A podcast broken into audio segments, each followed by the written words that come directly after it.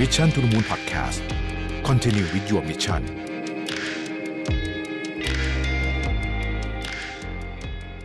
สวัสดีครับ ยินดีต้อนรับเข้าสู่ Mission to the Moon Podcast นะครับ คุณอยู่กับประวิทยานุสาหะครับ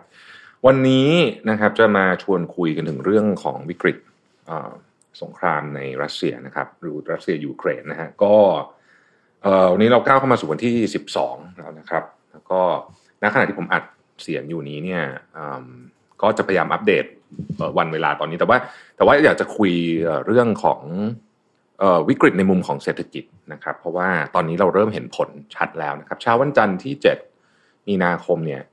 ราคาน้ำมันส่งมอบงวดเดือนเมษายนเนี่ยนะครับ ทะลุ 130 เหรียญต่อบาร์เรลไปแล้วนะครับ ทีนี้ราคาน้ำมันแพงเนี่ยมันส่งผลเยอะมาก ไม่ใช่แค่เราไปเติมน้ำมันที่ปั๊มแล้วแพงนะฮะมันเป็น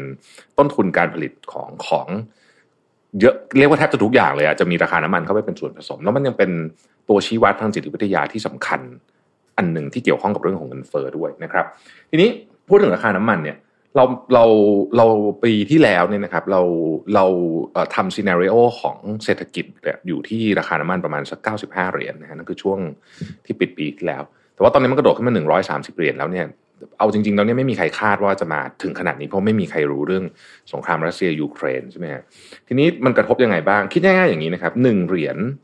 หนึ่งเหรียญที่ราคาน้ำมันเพิ่มขึ้นเนี่ยนะฮะมันส่งผลต่อราคาขายที่หน้าปั๊มเนี่ยประมาณสักยี่สิบถึงยี่สิบห้าสตางค์นะฮะปั๊มแถวๆนี้นะครับเอาตีว่ายี่สิบสตางค์กันก็คือสิบเหรียญเนี่ยคือสองบาทนะฮะสิบเหรียญนี่คือสองบาท ถ้าเราเพิ่มขึ้นสามสิบเหรียญจากร้อยเหรียญเป็นร้อยสามสิบเหรียญเนี่ยนะฮะก็คือหกบาทนะครับ หรืออาจจะเยอะกว่านั้นด้วย จริงๆเราเยอะกว่านั้นนิดหนึ่งนะนี่ผมคิดให้น้อยละนะครับ ดังนั้นเนี่ยราคาน้ำมันหน้าปั๊มเพิ่มขึ้นแน่นอนนะครับ ทีนี้มันผูกพันเยอะ คือตอนนี้เนี่ยประเทศไทยเนี่ยมีโอกาสสูงมากที่จะเข้าสู่ภาวะที่เรียกว่า stagflation stagflation คืออะไร คือเงินเฟ้อสูงนะครับแล้วเข้าของราคาขึ้น แต่ว่าเศรษฐกิจไม่ดี อัตราว่างงานสูงนะฮะอันนี้คือ stagflation ซึ่งเรากลัวมากนะฮะ เมื่อเมืองไทยเคยเกิดขึ้นเมื่อสักประมาณสักสี่สิบปีที่แล้วนะฮะแล้วเราก็ไม่เคยเจอ stagflation เลยแต่ว่าครั้งนี้มีโอกาสเหมือนกันที่เราจะเกิด stagflation ขึ้นนะครับ อันนี้เป็นเรื่องที่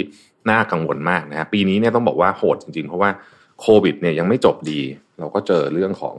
วิกฤตเรื่องนี้เข้าไปอีกนะครับ ซึ่งมันจะส่งผลต่อเรื่องเงินเฟ้อแน่นอน อัตราเงินเฟ้อของประเทศไทยเมื่อเดือนกุมภาพันธ์ที่ผ่านมาเนี่ย สูงที่สุดในรอบอ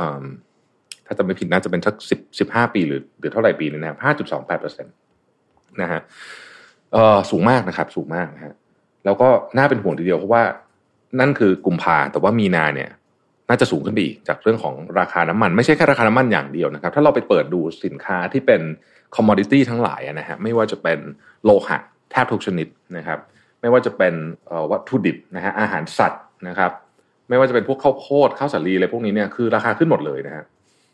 แล้วก็ขึ้นไม่น้อยนะครับ เดี๋ยวผมจะไล่ดูนิดหนึ่งนะครับ ว่ามัน ขึ้นมาสักเท่าไหร่นะฮะเอ่ออย่าง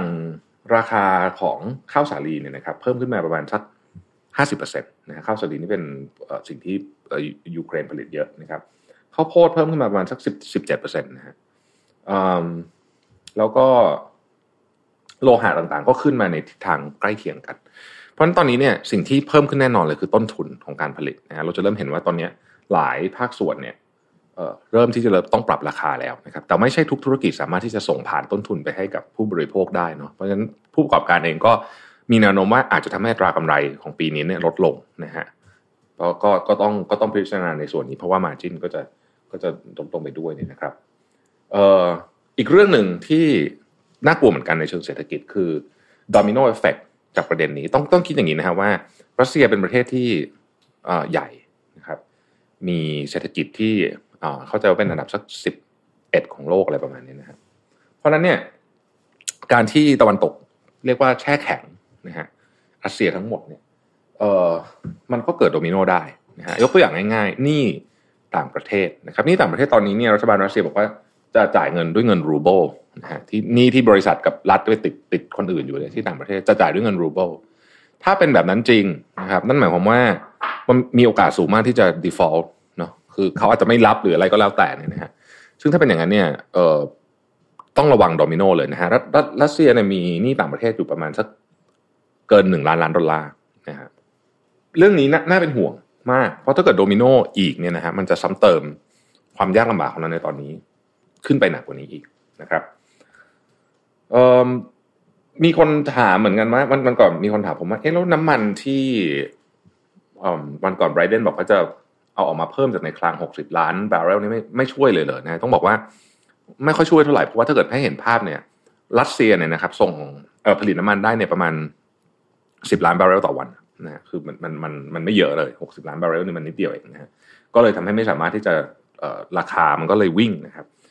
รัสเซียเองเป็นประเทศที่ผลิตปุ๋ยเคมีอันดับหนึ่งของโลกด้วยนะฮะอันนี้ผมก็เพิ่งทราบข้อมูลเหมือนกันแล้วก็นี่แหละก็จะทำให้ส่งผลให้สินค้าราคาพวกอาหารพวกเนี้ย มีแนวโน้มจะเพิ่มขึ้นนะครับ อาหารเพิ่ม เชื้อเพลิงเพิ่มนะครับ แก๊สตอนนี้ก็ราคาสูงมากนะฮะแก๊สเพิ่มน้ำมันเพิ่ม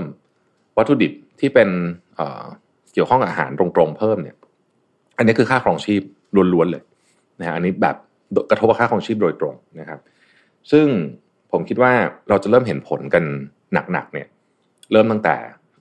เดือนเมษาเป็นต้นไปนะฮะเราจะเริ่มเห็นเอฟเฟก ของมันอย่างชัดเจนนะครับราคาของพวกขนส่งต่างๆเนี่ยนะฮะตอนนี้เนี่ยนะ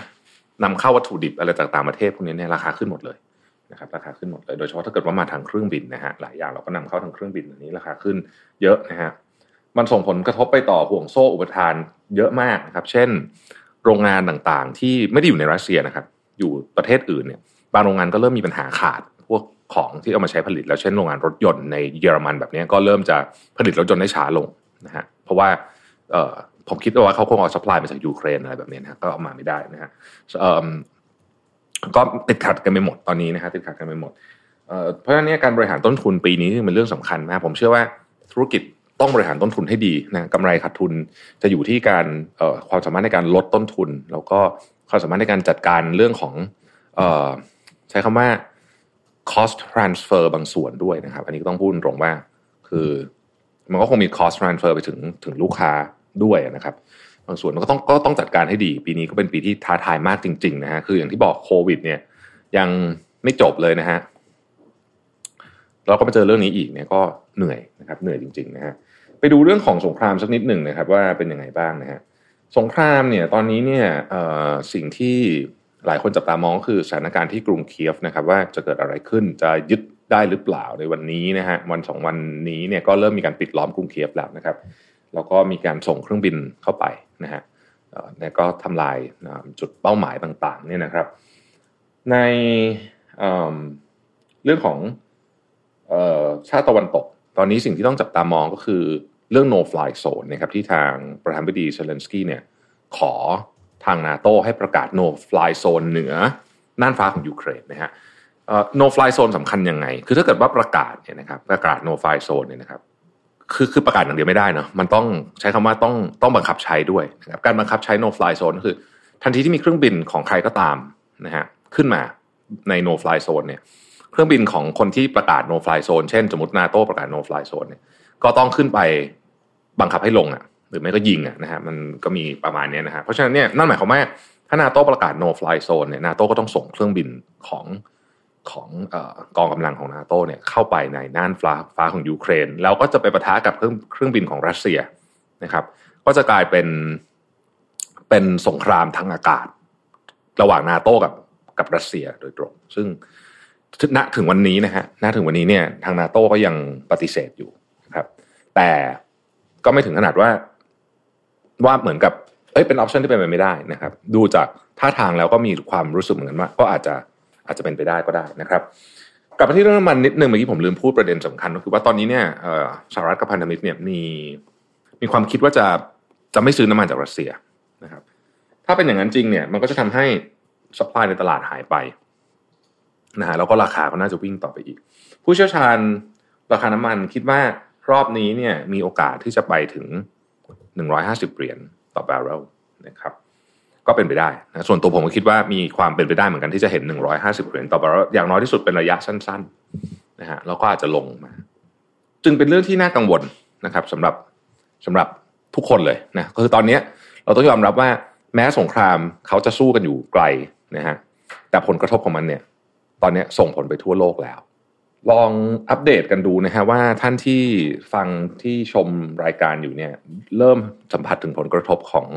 สงครามครั้งนี้บ้างหรือยังนะครับ ลองมาคุยกันในคอมเมนต์ดูนะฮะอีกเรื่องหนึ่งคือมีคนถามถึงว่าแล้วสงครามจะยุติยังไงนะครับ ผมคิดว่าโดยส่วนตัวตอนนี้เนี่ยถ้าเรามองของแต่ละปาร์ตี้เนี่ยนะครับ ทางรัสเซียเองเนี่ยก็ ก็คงสู้ไม่ถอยอะ่ะเพราะว่ามันถอยไม่ได้แล้วอะ่ะมันแพ้ไม่ได้ตอนนี้คือมันมาขนาดนี้ปูตินเองไม่ใช่สิเวลาพูดคำว่ารัสเซียหมายถึงประธานาธิบดีปูตินเนี่ยนะฮะก็คงจะไม่ถอยแล้ว เพราะว่าคือถอยก็คือตาย นะฮะคือคือไม่ได้อะมันมันไม่มีทางถอยเพราะผมคิดว่าเขาไม่ถอยอันนั้นอันนั้นคืออันที่หนึ่ง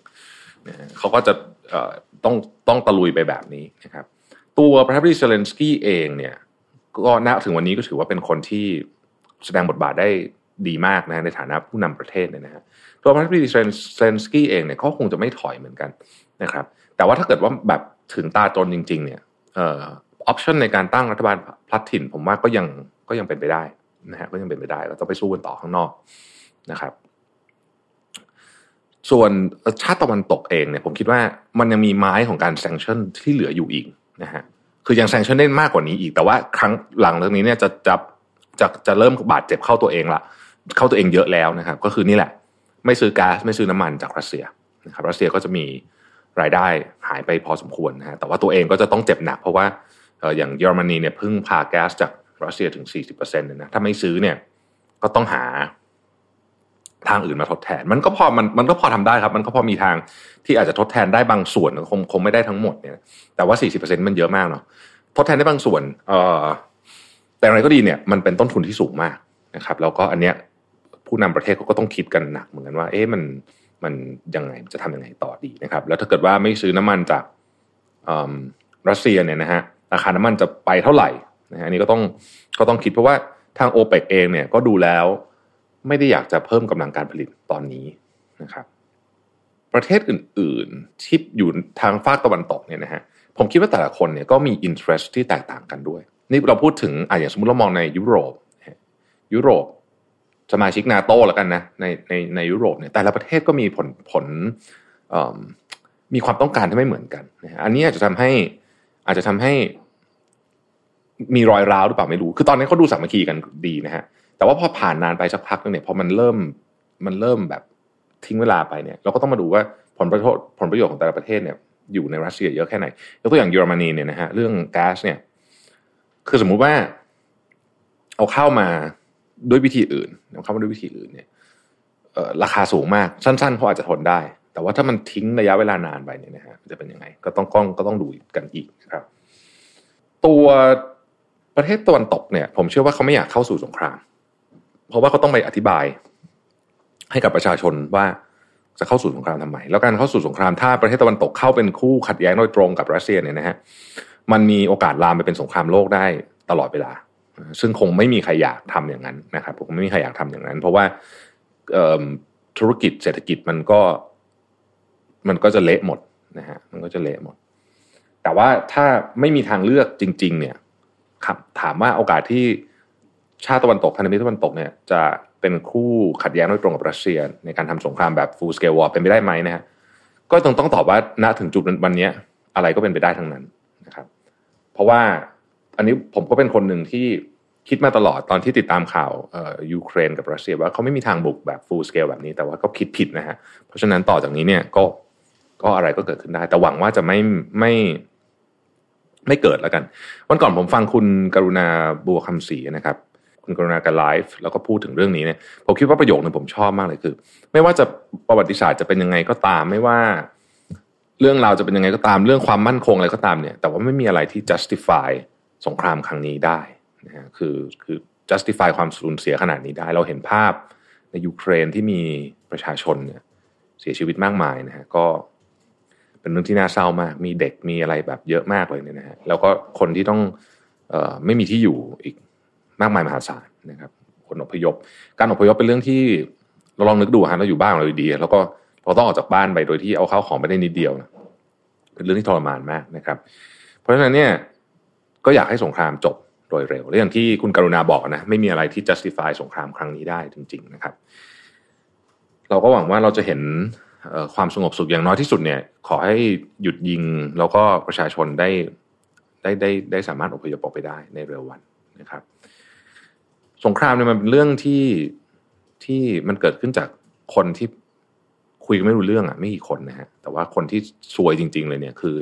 ทหารที่ต้องไปรบนะครับ ซึ่งเขาก็ไม่ได้อยากจะเอาชีวิตตัวเองไปเสี่ยงนะผมเชื่อว่าอย่างนั้นนะฮะแล้วก็ประชาชนนะฮะประชาชนตาดำๆเนี่ยนะซวยสุดเลย เพราะว่า ต้องเป็นคนรับผลกรรมนะครับ ไม่ใช่แค่เฉพาะประชาชนเท่านั้นนะคือจริง ๆ แล้วเนี่ย ผู้เกี่ยวข้องทั้งหมดเนี่ยนะฮะไม่ใช่ไม่ใช่แค่คนที่อยู่ในพื้นที่สงครามเท่านั้นแต่มันมีเอฟเฟกส่งต่อไปถึงคนอีกจำนวนมากนะครับ ก็เอาใจช่วยให้สงครามหยุดโดยเร็วนะครับระหวังว่าจะมีสันติภาพโดยเร็ววันนะครับปิดท้ายอีกนิดนึงก็คือว่าปีนี้เนี่ยผมคิดว่าแผนการ ทำธุรกิจเนี่ยนะครับ ถ้าเกิดว่าไม่ได้มีโอกาสอะไรที่มันชัดเจนแจ่มแจ้งจริงเนี่ย conservative นิดหนึ่งน่าจะเป็นแผนที่ดีนะฮะคือผมรู้สึกว่าเป็นปีที่เราควรจะ conservative เพราะว่าเรายังไม่รู้จริงๆว่าจุดจบของสงครามเนี่ยมันจะลากไปอีกนานแค่ไหนนะครับเราจะเกิดอะไรต่อขึ้นจากนี้ได้บ้างดังนั้นเนี่ยคอนเซอร์เวทีฟเก็บแคชไว้นะครับอะไรที่ไม่จำเป็นยังไม่ต้องใช้ ก็น่าจะเป็นทางออกที่ดีนะครับ ขอให้ทุกคนโชคดีนะครับ สวัสดีครับ Mission to the Moon Podcast Continue with your mission